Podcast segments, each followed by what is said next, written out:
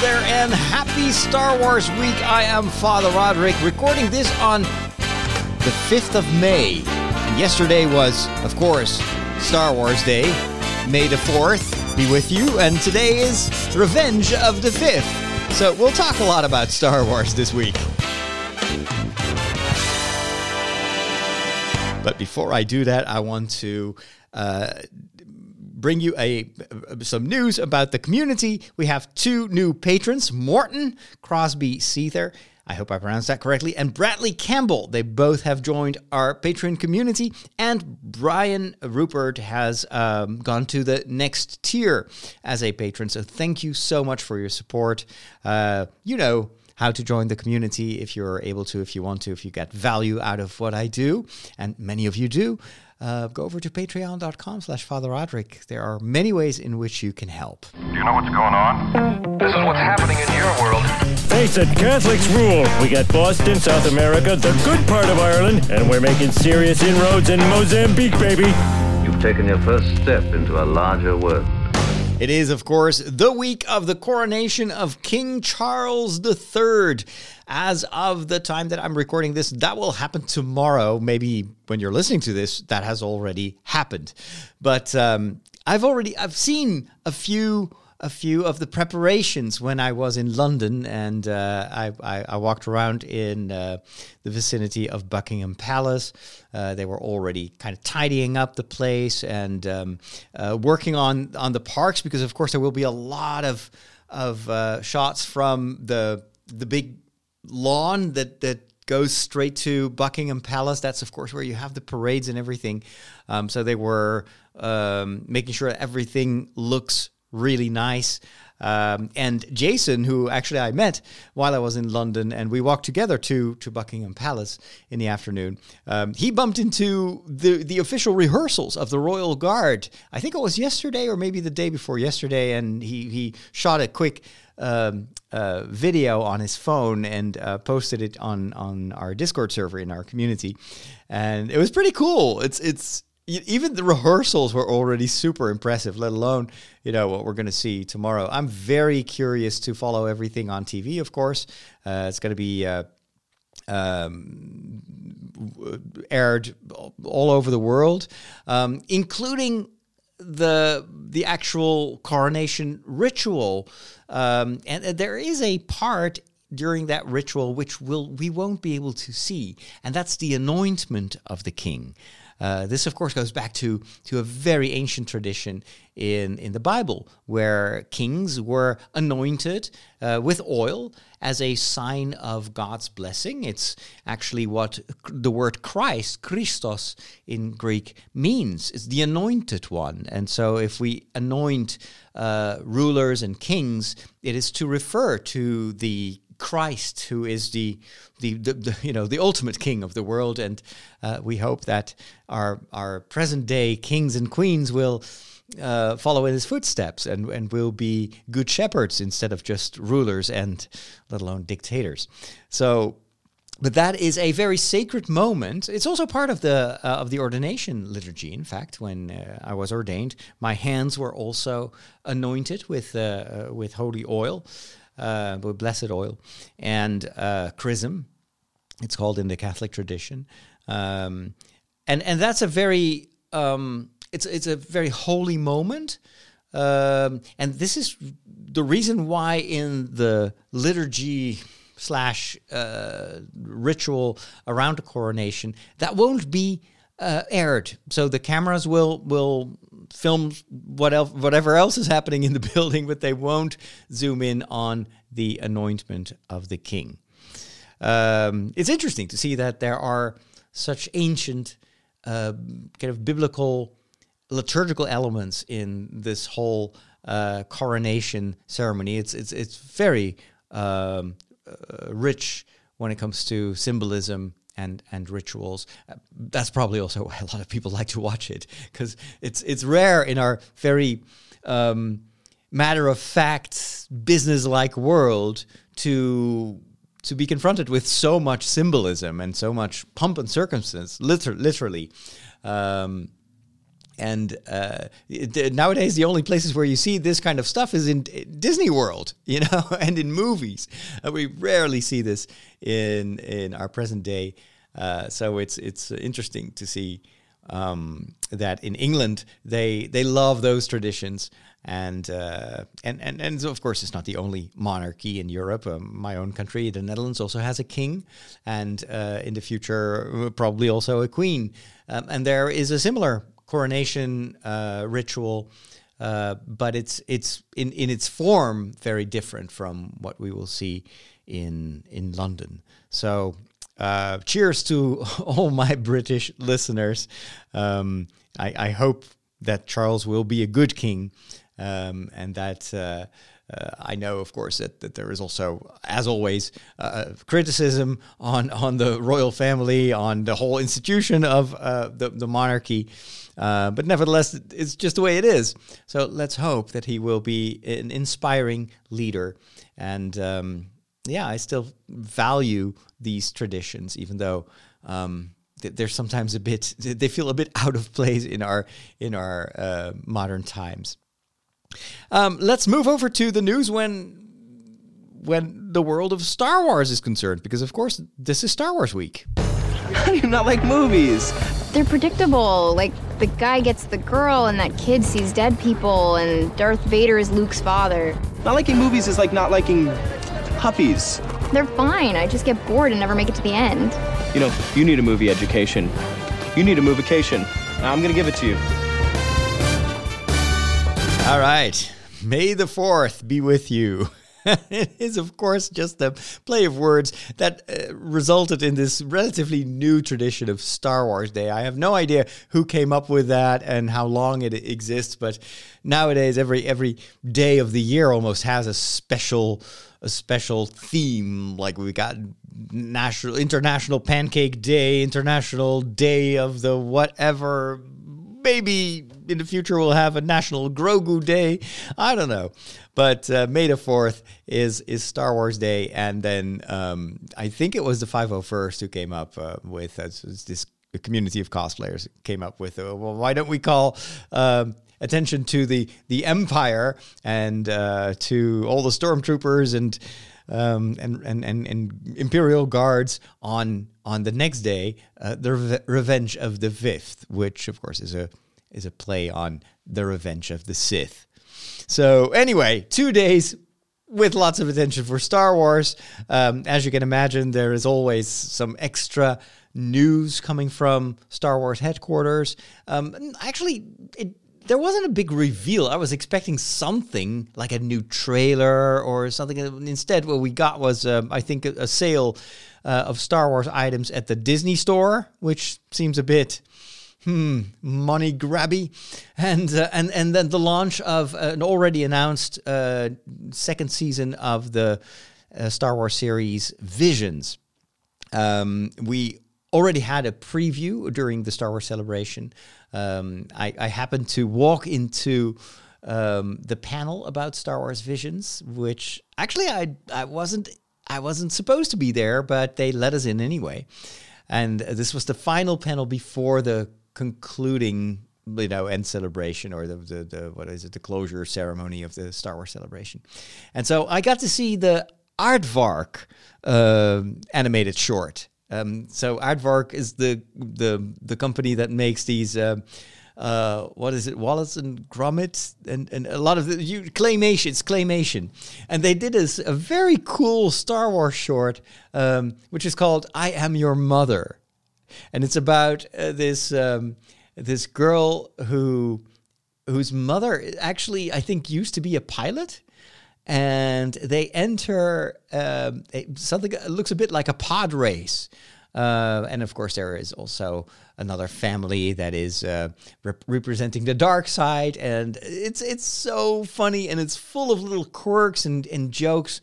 Extremely well done, especially if you consider that all that is done, frame by frame in claymation. It is it's absolutely hilarious.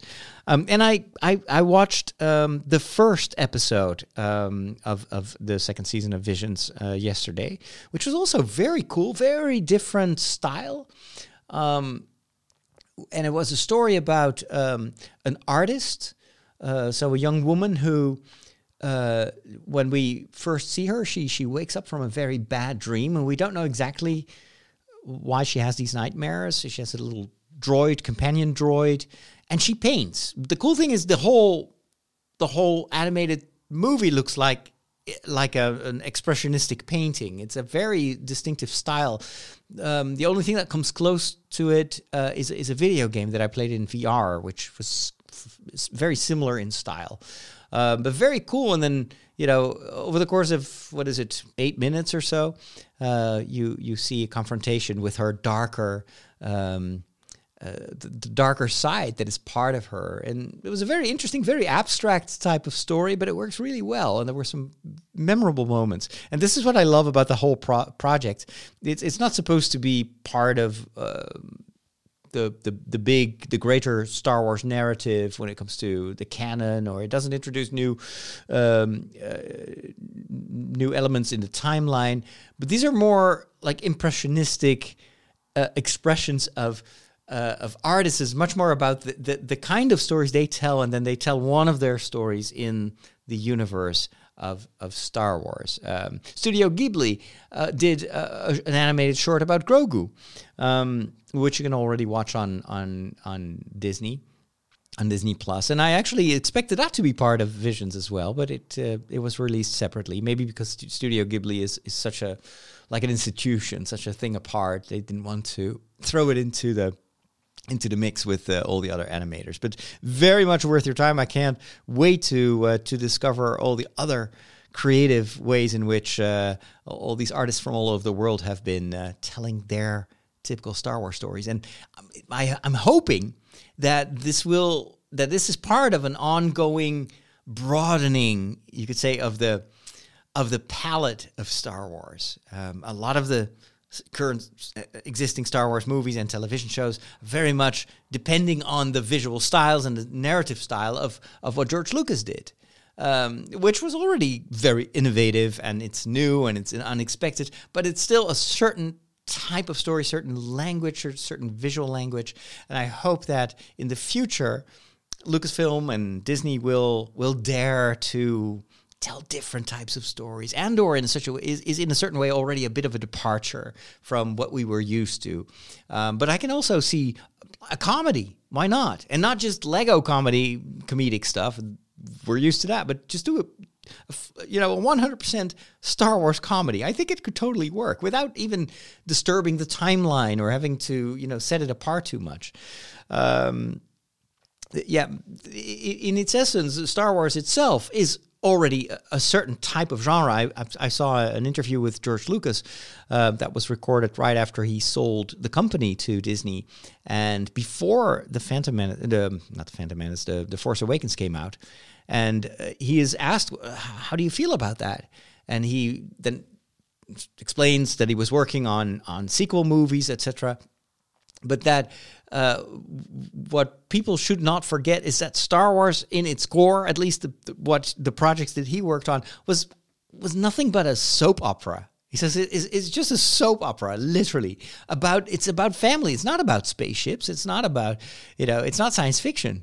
It's family drama, and it's a little bit over the top. Hence the label of soap opera. I thought it was very interesting that George Lucas himself labels his opus magnum as soap opera. But of course, soap opera is also just one genre of storytelling. You can tell different types of stories in this same galaxy that he created, and then this is of course also what's at stake for the future of Star Wars. We know that they are working on 3 new Star Wars movies.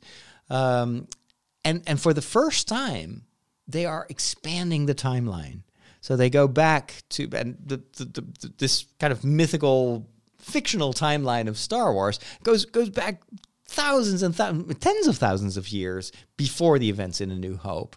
And one of those movies, with the director of Indiana Jones 5 at the helm, will tell the story about the emergence of the Jedi, like the the early beginnings of the, well, the Force has probably been there forever, but it's the first time that the Force starts to impact people, and so it's a very interesting origin story. And all of a sudden, the timeline becomes so much broader than just the events in A New Hope and the Skywalker saga, and they are going to expand it also in the other direction.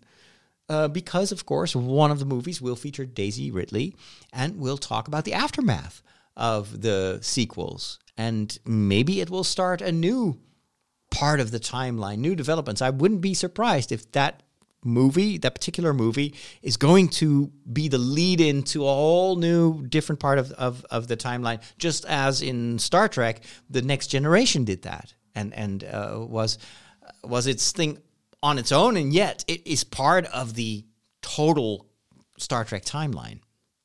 And now they're doing the same, of course, with Discovery. They went forward in time, and who knows what else is going to happen with Picard. They're also moving forward in time, and maybe that will lead to new stories. Who knows? And there will be one other movie, the third movie, and that's going to be about the time of the High Republic. Of course, that is a very important commercial new thing that Disney is doing, where it describes kind of the Renaissance, golden age of the Jedi, and this television series, The Acolyte, is going to take place, I think, in that era. And it's also going to be very different from anything we've seen before. They described it during the Star Wars celebration as a mix between Frozen and Kill Bill, told from the perspective of the villains. Now, that makes me very intrigued and also a bit worried, because Star Wars and Frozen? Seriously? Is it going to be about the Force? Let it flow, let it flow. I don't know. We'll see. I hope it's not a musical. But of course, these three projects, there's a lot at stake for Lucasfilm and for Disney, especially since they are, for the first time, going to broaden the scope of the timeline, which then will enable a lot of other creators to step in and, fill in the blanks. So it frees them from this kind of constraint Skywalker timeline. Even a show like The Mandalorian, it's all taking place in that very small, segment of the timeline.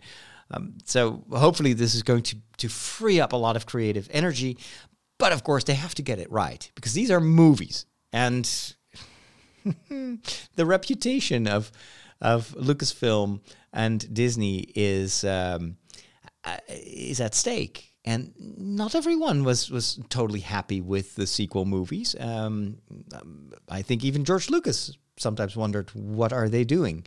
But one of the signs that we that shows us that they are very serious about this is that Damon Lindelof, who was actually supposed to write the script for the movie featuring Daisy Ridley, he's been let go. And at first, it was all presented as an amicable departure, something maybe that he did out of his own volition, because he had already pre-announced his departure by saying, we need to get it right. If we can't tell a great story, then it's not worth it. And then a few weeks later, it was announced that he would leave the project and that they had found another writer. Apparently, he's now spoken a little bit more about his departure, and it wasn't voluntary. He was actually fired. Well, fired, maybe that's a big word, but they replaced him. And that's usually creative differences. So maybe he was taking the story into a direction where Kathleen Kennedy and Disney thought, this is not going to work for our fans. And this has happened before. It happened with Solo, where the entire movie was basically reshot and redone.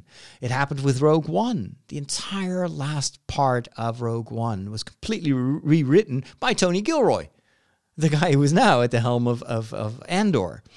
And if they hadn't stepped in, Rogue One may have been a complete disaster. Who knows? We will never know, because Disney does not tell us about these troubles and about these creative differences, and that's a pity. I think at least after the movie has come out, they, just for the sake of the fans and for the sake of cinema history, they should tell the story of how these stories ultimately came about. We know this very well from the, when it comes to the existing movies under George Lucas, because George Lucas himself was always very open about where he made changes. Like he said in that same interview that I just mentioned, that he tried to step away from the movies like Empire Strikes Back and Return of the Jedi. He entrusted that to other directors. But after a few weeks, he just stepped in. He said, I had to. I needed to help these directors to find the story and to do this right, and I couldn't let go. And it was actually way more work than if I had directed these movies myself.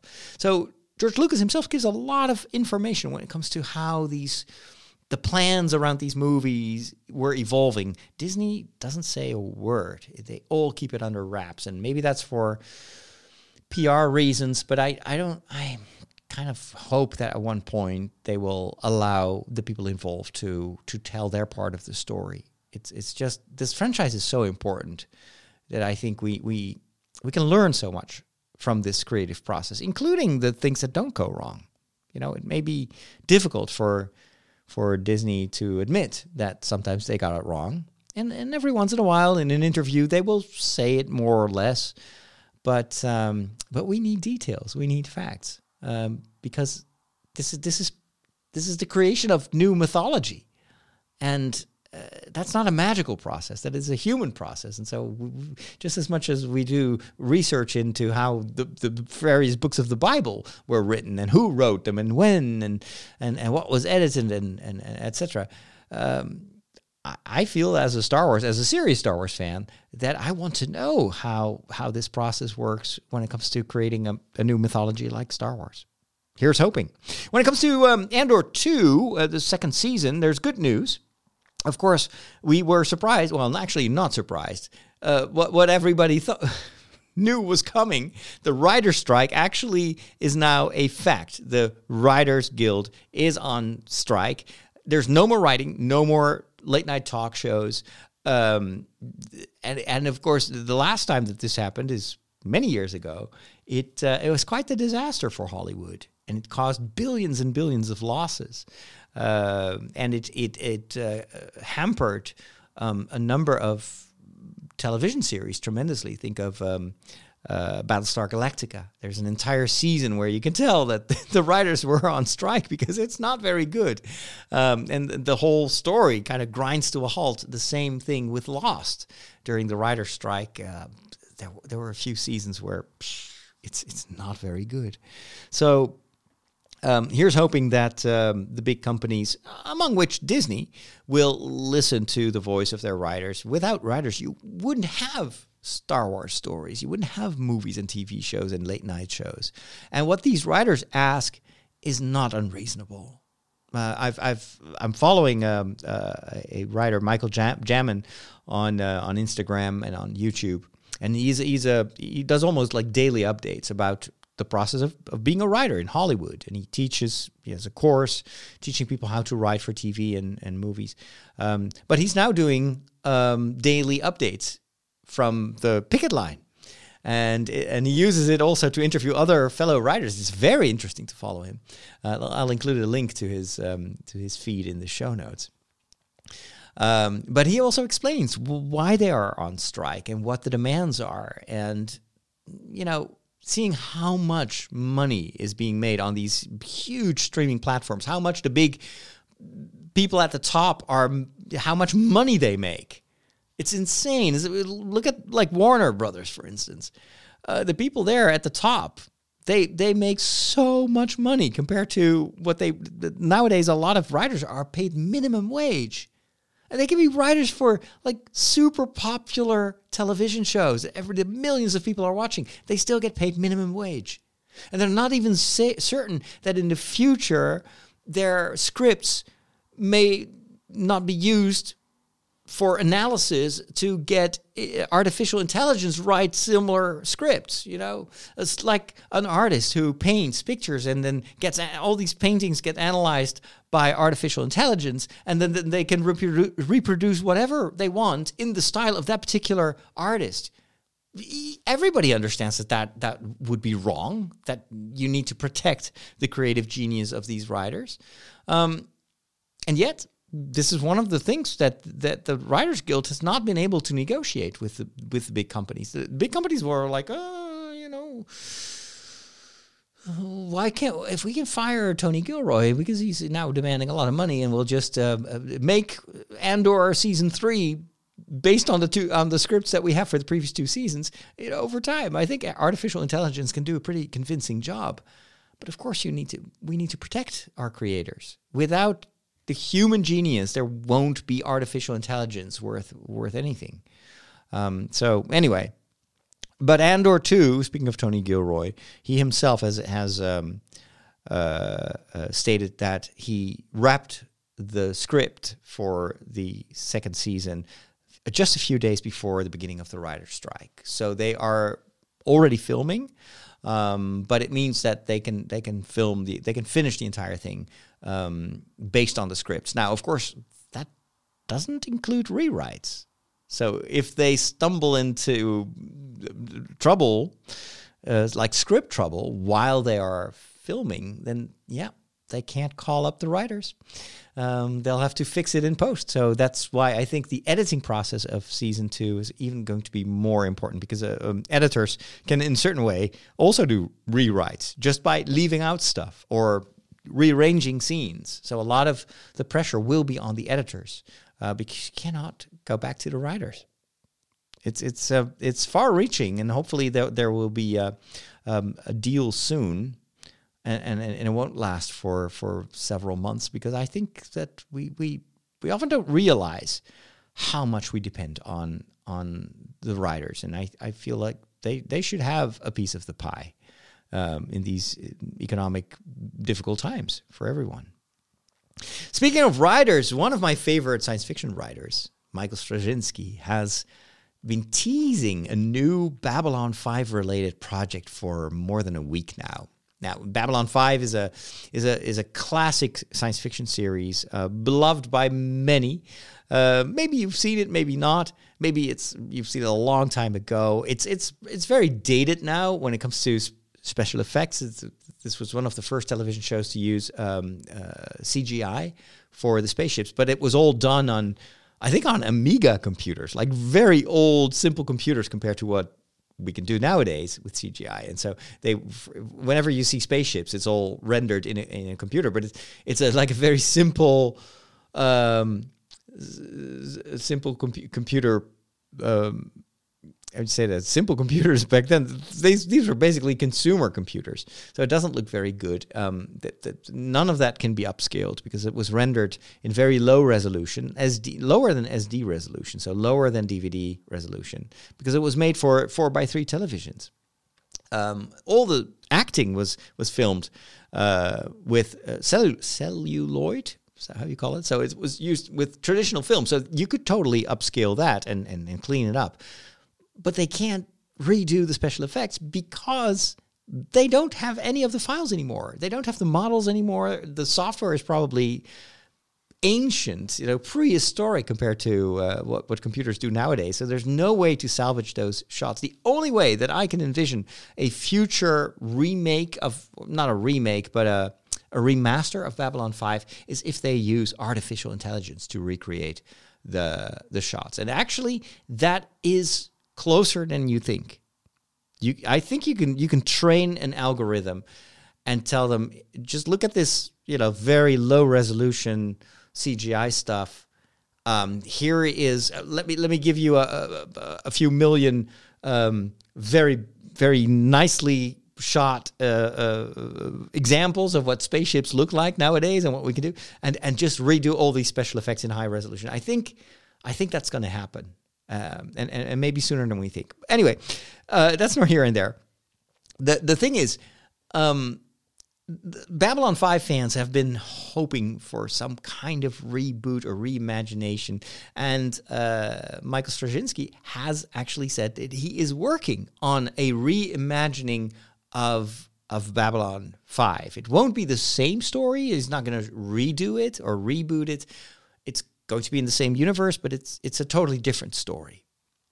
However, all that is still in limbo. Warner Brothers has to greenlight that, and they were on the verge of doing that, but then the writer's strike and the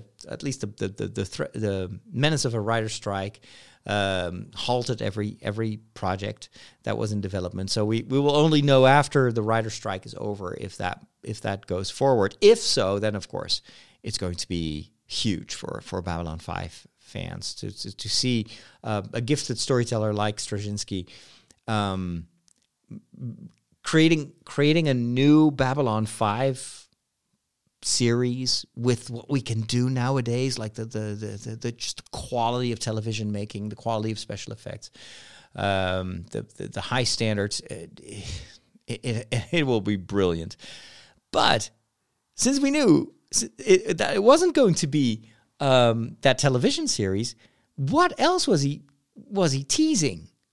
And even at one point he posted a logo of a redone Babylon 5 logo, and then he says, in a few days from now, it's going to be big.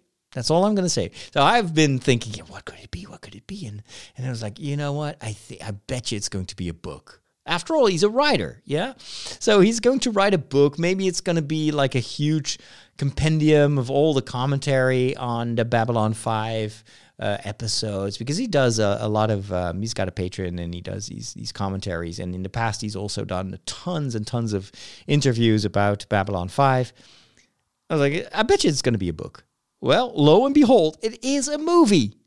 It's an actual animated movie, and according to Straczynski himself, it's the best thing that he's done since the end of the original series. That's how proud he is. And he has done some Babylon 5 related stuff afterwards. There were some television movies, none of which were very memorable. But this is an animated movie, and it's already completely finished. They even recorded an audio commentary. So that is so cool. We're going to have, and this the Warner Brothers is going to announce it in I think in a week from now, or very, very soon. So then we will know more, and hopefully there will be a teaser, and you can bet that I will do a reaction video to the teaser for that animated movie. And of course, if this works well, there could be other animated movies. After all, they've already created all the models and all the, it's like with Clone Wars. It started with an animated movie, and then they did like a 10-season series. So I wouldn't be surprised if that is at least one of the ways in which they can continue the Babylon 5 legacy. And of course, if people are enthusiastic and it does well, then that makes it even more likely that they will also do a live-action series. Good times for science fiction fans.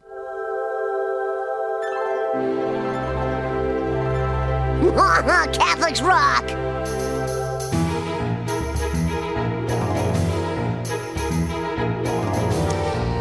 It's time for a short visit to the Peculiar Bunch, and as you know, we're heading towards the Feast of Pentecost. Catholics can be a peculiar bunch. No meat on Friday. Oh, meat? What do they eat? Light bulbs?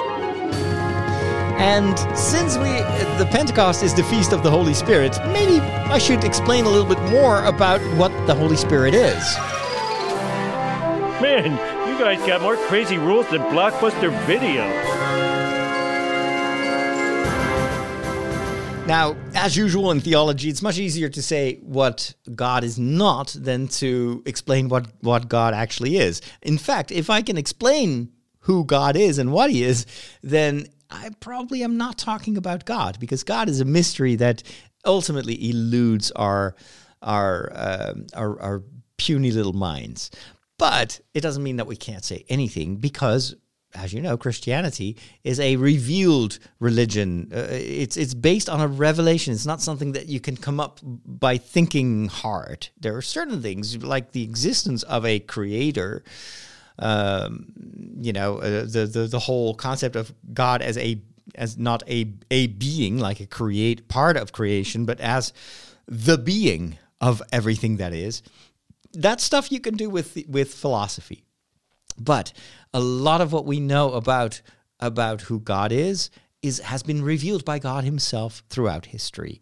And of course, in the Old Testament, we read lots of stories. We read what the prophets say about God, and over the centuries, a certain image starts to crystallize. Well, who is this God, and what is he not, and what is maybe our projection onto God, and over time it becomes clearer and clearer. However, the ultimate revelation that God makes about who he truly is in the birth of Christ, his Son, his only Son. Begotten, not made, as they say, which means not just a creature. Jesus is, of course, has his human nature indicates that he's one of us, but he's also God, just like God, which means he's not created. And this is very important in the Christian idea of the Trinity, because thanks to Jesus, we know about the Holy Spirit. Jesus himself talks about the Holy Spirit as the helper, as the one who comes after him and who will remind everyone of what Jesus has done and said. And so that is what happens 50 days after Easter, when the Holy Spirit descends upon the apostles gathered in Jerusalem in the form of something that looks like flames. And then they speak different languages, and everybody can understand what they are saying, even though the apostles were, in general, very simple people from a very modest background. So the Holy Spirit is a revealed part of God, and it's over time that the early Christians thinking about, so we know that we have God, and Jesus told us, call God your Father, so we've got God the Father, then he himself is the Son of God, so, but he's also God. So, and there can only be one God. There are not three gods. God can only be one. So how do we rhyme that? And then Jesus himself talks about the Holy Spirit. So now we've got three persons and yet one God. How does that work? Well, you know what? Asking the question is answering it. We don't know how that works. We just know that we can affirm with certainty that there is only one God, but that there are three persons. And that these three persons are truly persons. They're not just disguises. It's not just one God who puts on a mask and, you know, like, hey, guys, now I'm Jesus, and now I'm changing quickly and put on a pair of wings or whatever, and now I'm the Holy Spirit. No, it's not like that. Because Jesus speaks about his Father as a person different from him. So even in the relationship between Jesus and the Father, you already see that there is an actual distinction. And yet, one God. So the Holy Spirit is maybe for Christians the most difficult person of the Trinity to understand and to visualize. It's even harder. How can you visualize a spirit? And so one of the things that in theology we say is the Holy Spirit is, you see the existence and the presence of the Holy Spirit in his effects on people, because the Holy Spirit works through us. Just as you see the Holy Spirit working in Jesus, even before he mentions the Holy Spirit. But we see in the Gospels that whenever there is a mention of the Holy Spirit, it is because we see his effects on what Jesus does. Like when Jesus goes into the desert, it is mentioned that he does that because he's driven there by the Holy Spirit. So the first mention in the Gospel of the Holy Spirit is when Jesus goes into the desert for 40 days. So you see that the way in which the Gospels talk about the Holy Spirit is through the actions of Jesus. And this is the same thing, that when Jesus talks about the Holy Spirit, he says, it's a helper. It's someone who will work inside of you, and he will remind you of what I've said. It's what the disciples, when they walk to Emmaus, feel when Jesus speaks with them. They say, "Our hearts were aflame; we were on fire." It's another mention of something that is described or is approximated with fire. So that's the movement of the Holy Spirit. And in our Catholic tradition, we say that there are actually 7 gifts of the Holy Spirit, 7 things that you see in people that are an indication that the Holy Spirit is working through them. And these 7 gifts that are offered to anyone who wants to be a follower of Jesus are the following. And they may sound a bit abstract and maybe even a bit like archaic, but let me try to explain what it means. But let me first mention these 7 gifts of the Holy Spirit. You've got fortitude, piety, the fear of God, counsel, understanding, wisdom, and knowledge. Those are the 7 gifts of the Holy Spirit. So what do these words actually mean? Fortitude, so think strength. What does that mean? It means that the Holy Spirit will help you to overcome difficulties in your life, to be stronger than what is holding you back or what is putting you down. And the Holy Spirit does that by giving you faith. It's the strength of faith. It is this confidence, this trust that no matter what happens to you in life, God will be at your side and he will give you the strength to overcome this. And you only have to believe in order to let that aspect of the Holy Spirit work in your life. Piety. Think of prayer, of course. Well, what is that? It is the movement of our heart towards God in prayer. It's this movement that makes us trust God our Father in the same way a child would trust his or her parents. So it's this filial love, you could say. So piety is not just saying prayers. Now, saying prayers is the method, but what prayers hope to accomplish is to bring your heart closer to the Father who created you.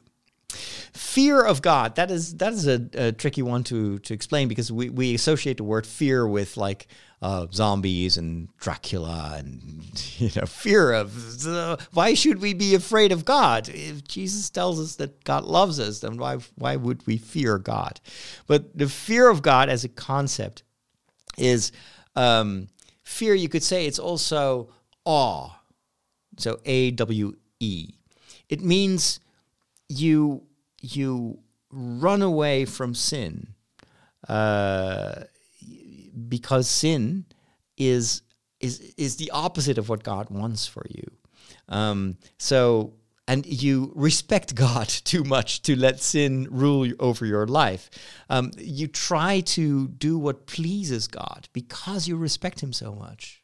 And so fear in this way, in this sense, I would think it's more akin to respect and love and...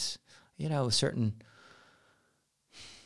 fear. It's like trembling. Is when you go and meet someone who you really like. Think of what happens during every Star Wars convention when people go and get a photo shoot with their favorite actor. And there's a certain trepidation. You go, I'm going to be in the same room as, I don't know, Ewan McGregor or Hayden Christensen. And then you see some of these fans literally tremble with excitement and awe. And they're like, oh my gosh, I can't believe I'm standing next to this actor who embodies one of my all-time, fictional heroes. It's that, but then, of course, to the max when it comes to God. So fear of God, trepidation. Counsel is another gift of the Holy Spirit. Counsel encourages us to follow the solution that most matches God's will, you could say, and the good that God wants for you and for others. So counsel... also can express itself in someone literally counseling you and helping you to understand what God wants and helps you discern. And counsel is not something that it's not just you coming up with stuff, but it's you asking God, what do you want? Asking other people to help you discern what is God's will. Understanding, that's slightly different from counsel. So counsel is more when it comes to what do I have to do. Understanding is more like what does it mean. Understanding, insight helps us to understand the Word of God, so the way God speaks to us in Jesus, and also helps us to understand the faith, the whole. You could say that the richness of faith that is a crystallization of what Jesus said and did. And so understanding that and seeing the coherence, it's not being able to explain everything, but it's understanding is seeing the kind of the fabric of faith and to start to understand, well, you know what, all these dogmas, they're not just standalone things where either you say I agree or I don't agree. No, it's to see that, wait a minute, this is part of a bigger tissue. And like I can only understand, for instance, the role of the Virgin Mary if I understand how she, as the mother of God, is related to the overall salvation of mankind. And so everything in faith is interlinked and is interconnected. And understanding is a gift of the Holy Spirit that helps you see these connections without, of course, fully grasping everything and being able to explain everything. Wisdom. That's another gift of the Holy Spirit.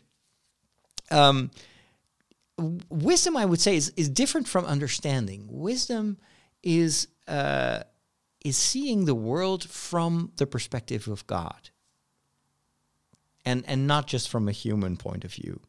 So wisdom is asking yourself, you know, what would Jesus say? What would he do? What do I see in the revelation in Scripture? How God interacts with us, and so what does that mean for me? And maybe if God looks at the world and looks at me in a certain way, then maybe I can learn, I can be taught how to look at the world and how to look at myself and my neighbor from in the way that God looks at all of us. And that's wisdom. And finally, knowledge is similar, but it's, you know, seeing God, seeing the world from God's perspective, but also learning things. The disciples of Jesus were called disciples because they were literally discípulos. They were learning. They were in a constant attitude of help me understand. Help me remember this. So the Holy Spirit, when Jesus says the Holy Spirit will remind you of everything I've said and done, this is what he means. The Holy Spirit will give you knowledge. He will remind you he will tell you what to say when you're in a difficult situation. Don't worry about it, says Jesus. The Holy Spirit will tell you what to say and how to defend yourself. That's a kind of like this knowledge. And it's not just for professors and theologians. You know, there can be this almost instant knowledge that even children have of God. I notice this very often in my conversations with children in church, you know, when there is sometimes they come back from the liturgy of the word and then you have a little talk with them. And then sometimes these kids can say very big truths about God. And you wonder, where did they get that from? And I think it's sometimes it's just the Holy Spirit just working through these kids because they don't have a filter yet. Their own reason, their own mind is not in the way. And so sometimes kids can say incredibly valuable things. They have a knowledge that I can only explain as a gift of the Holy Spirit. So now you know. Those are the 7 gifts of the Holy Spirit. When did you become an expert in thermonuclear astrophysics? Last night. The packet. The extraction theory papers. Am I the only one who did the reading? I've done quite a bit of reading. Not as much as I wanted, though. It's been a busy week. But I did read a book called The Song of Spider-Man, which is an account by one of the writers of the musical, the infamous musical that had a lot of trouble, both in the pre-production as well as in the execution of the musical. It's no longer on Broadway. This was a very technical show with lots of stunts, and a lot of the ambitions led to big disasters. But there was also a lot of drama behind the scenes. Now, I kind of thought the book was interesting, but also it was a bit irritating to read because the writer himself, having been part of the production, is very biased. And you can tell that he is. And even sometimes a bit condescending when he talks about certain other people that he worked with. He's very self-righteous. Like, it's not his fault. And yeah, it really started to grate after a while. So it's not a quick book to read. Lots and lots of stories. But it's a bit gossipy. And yeah. It was interesting to read how a musical, like a big Broadway musical like that, is produced. But it wasn't an uplifting story. It still left me a bit with a bitter aftertaste. Like, oh my gosh, what can people sometimes be just small in the way they think? Even though the ambitions were huge, but a lot of the reasons, I think, for the failure ultimately of the Spider-Man musical was all this infighting and all these people that didn't really see eye to eye. The other book that I read was much more interesting. It's Storytelling in 12 Steps. I talk a bit more about it on my latest episode of The Walk. It's a practical application of the monomyth, like the hero's journey by Joseph Campbell, but then with exercises and suggestions for the stories that you want to write or tell yourself. It was really, really good to read that, since it's just something I've been focusing on in my own storytelling when it comes to podcasting and filming. And then this is the first week of our Silmarillion project, of which I spoke last week. So this is an effort by a few members of our book club on the Discord server to motivate each other to finally read The Silmarillion, which, of course, every Tolkien fan should have read, but a lot of them haven't, because it's quite impenetrable compared to The Lord of the Rings and The Hobbit. It's got a very epic, archaic style, which is sometimes even a bit harder to read than the Bible. But we put it on the menu, and every week we're reading about 6 chapters, and so this is the first week. I have to say, it's now Friday. Saturday is the last day, and I still have to read all 6 chapters. So here's my confession. I didn't do my homework. I created a subgroup on the server, and once we've all read our first 6 chapters, we can chat about it. And if you want to join the book club, then of course the quickest way to do that is to just become a patron for the lowest tier is $2.50 a month, and you'll get access to all the categories that are for the patrons, and you can join us in our effort. And we'll do, if this works, we will do more books in the future. So it's hopefully also a motivation for the members of the book club to kind of expand their horizon a little bit, and maybe sometimes read a book that you wouldn't read all by yourself. Let's talk about food. Take a look in the kitchen.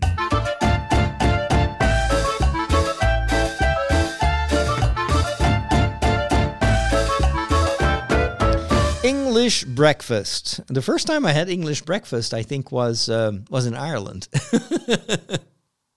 And then in Scotland, we ordered it. I never made it myself. Always went to a restaurant or a pub to eat it, and it's good. It's just this has a bad rap to be an artery clogging event, and there's some truth to that, because it's very rich. It was meant as a breakfast, a traditional breakfast for people who had to do manual labor and work all day. And so, what better way to get energy for whatever job you have to do than by eating toast with beans and some sausages and eggs. A lot of protein. It's very protein rich, and a few carbs in the bread, although the toast itself doesn't really add that much carbs. The beans, of course, are an excellent source of fiber.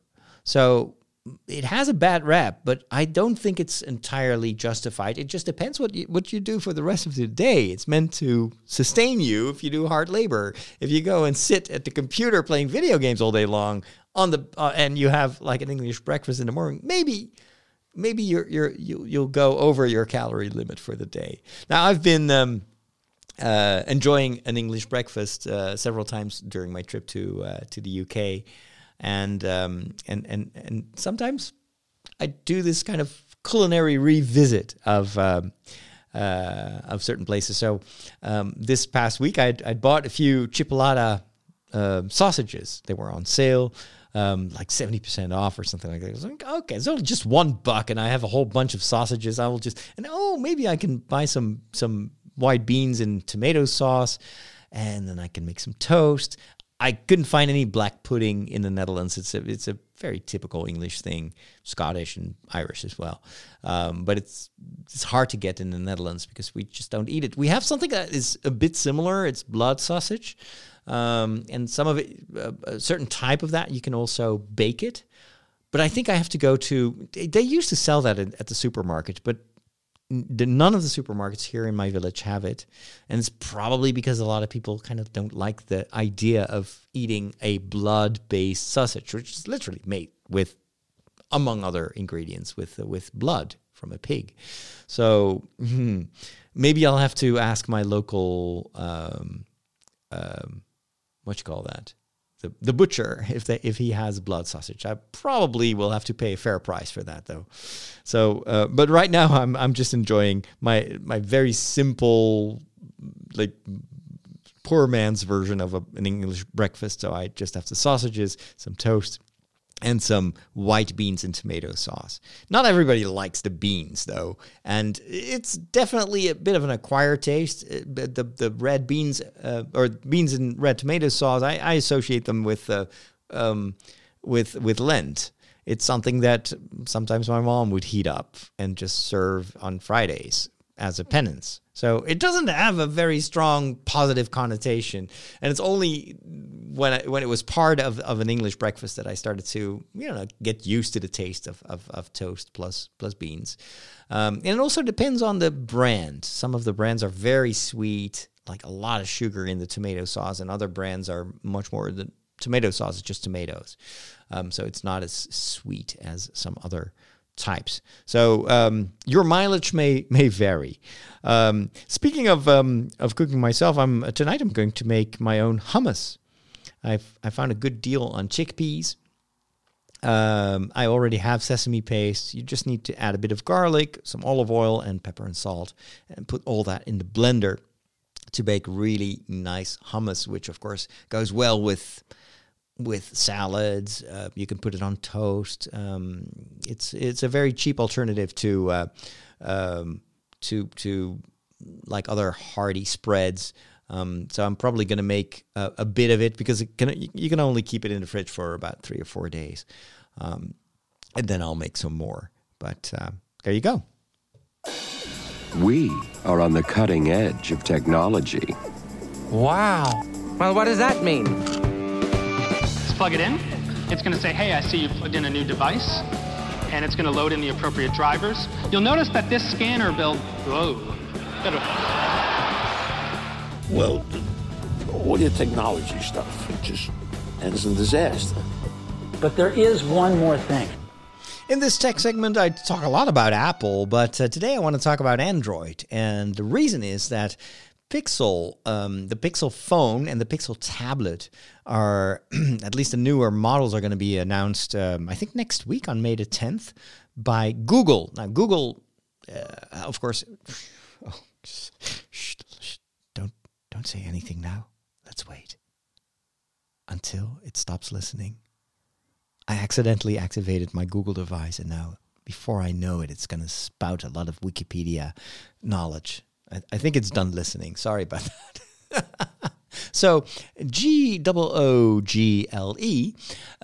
has, of course, created Android as a kind of an alternative operating system that was very similar in the beginning to iOS. But then it developed, and they started to improve it at the same rate as Apple did with their operating system. And it's now a staple for most phones. So most non-Apple phones run on Android.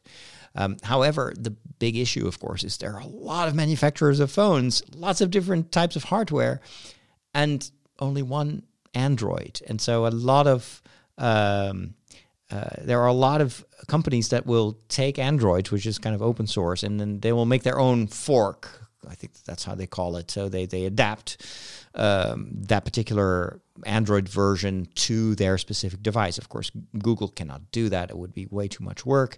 And they don't have control over the hardware. That has changed a few years ago when Google started to make its own phones and later on also smartwatches. And now, for the first time, they are going to launch a tablet. And the tablet has already been spotted in a couple of promotional videos.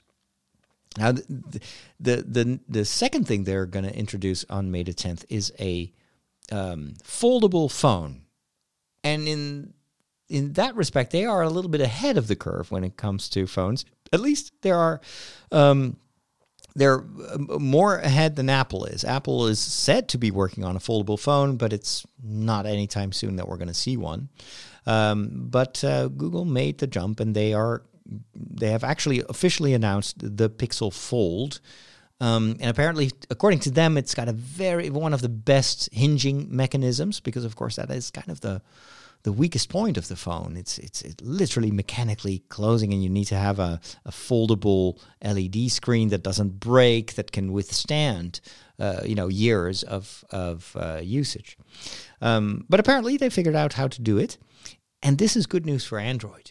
Because for years, one of the things that Apple did very, very well with iOS was that there was a phone version of iOS, but every developer was also encouraged to make their software independent from, resolution independent, so it could also run on the iPad.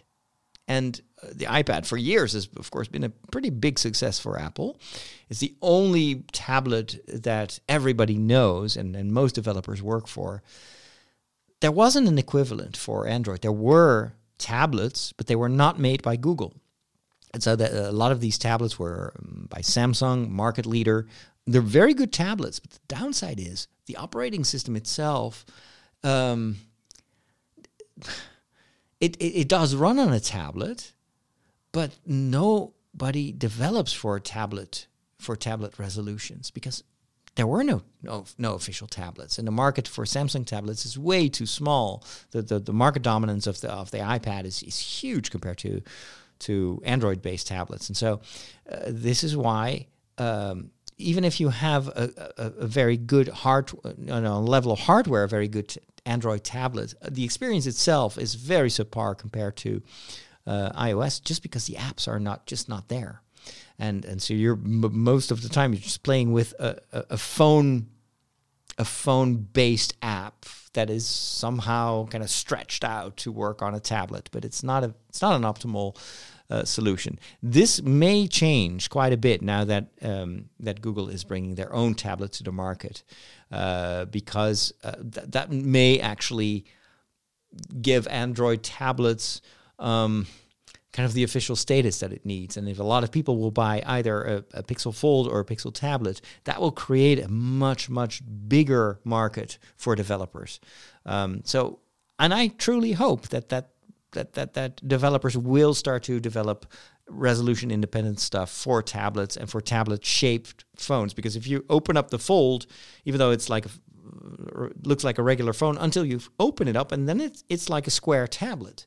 So if that becomes a success, then Apple will get competition, and that's also very good for Apple.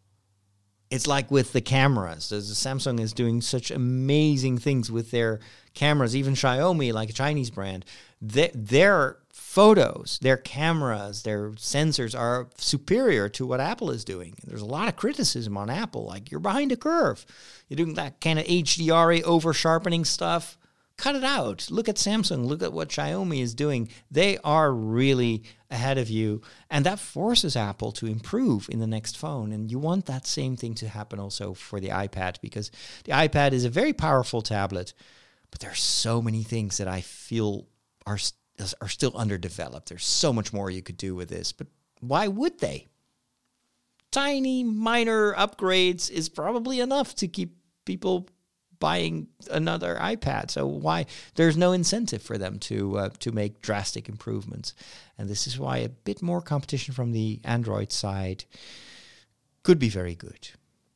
And with that, ladies and gentlemen, we've come to the end of this episode of The Break. Thank you so much for the privilege of your time. I have but one thing to share with you, and that is, of course, an inspirational thought of the week. And I figured, since I'm trying to motivate myself to read The Silmarillion, why don't I take something from the recent Rings of Power television show, which, of course, was not written by Tolkien, but definitely inspired by The Silmarillion and by The Lord of the Rings and the appendices. And in The Rings of Power, we're introduced to an elf called Arondir. And even though, you know, Tolkien never came up with that character, he does actually say a lot of Tolkien-esque things. And I found this really great quote about one of the transcendentals, as we call them in philosophy. Plato came up with these transcendentals as like what goes beyond categories. It's like, you know, beauty, being, truth, that sort of stuff. And here's what Arondir says about beauty. Beauty has great power to heal the soul. And we know how important beauty is for the elves and how much the elven culture, even the one that we see on the screen, is imbibed with beauty. It's not just for aesthetical reasons. It's because it's got power to heal the soul.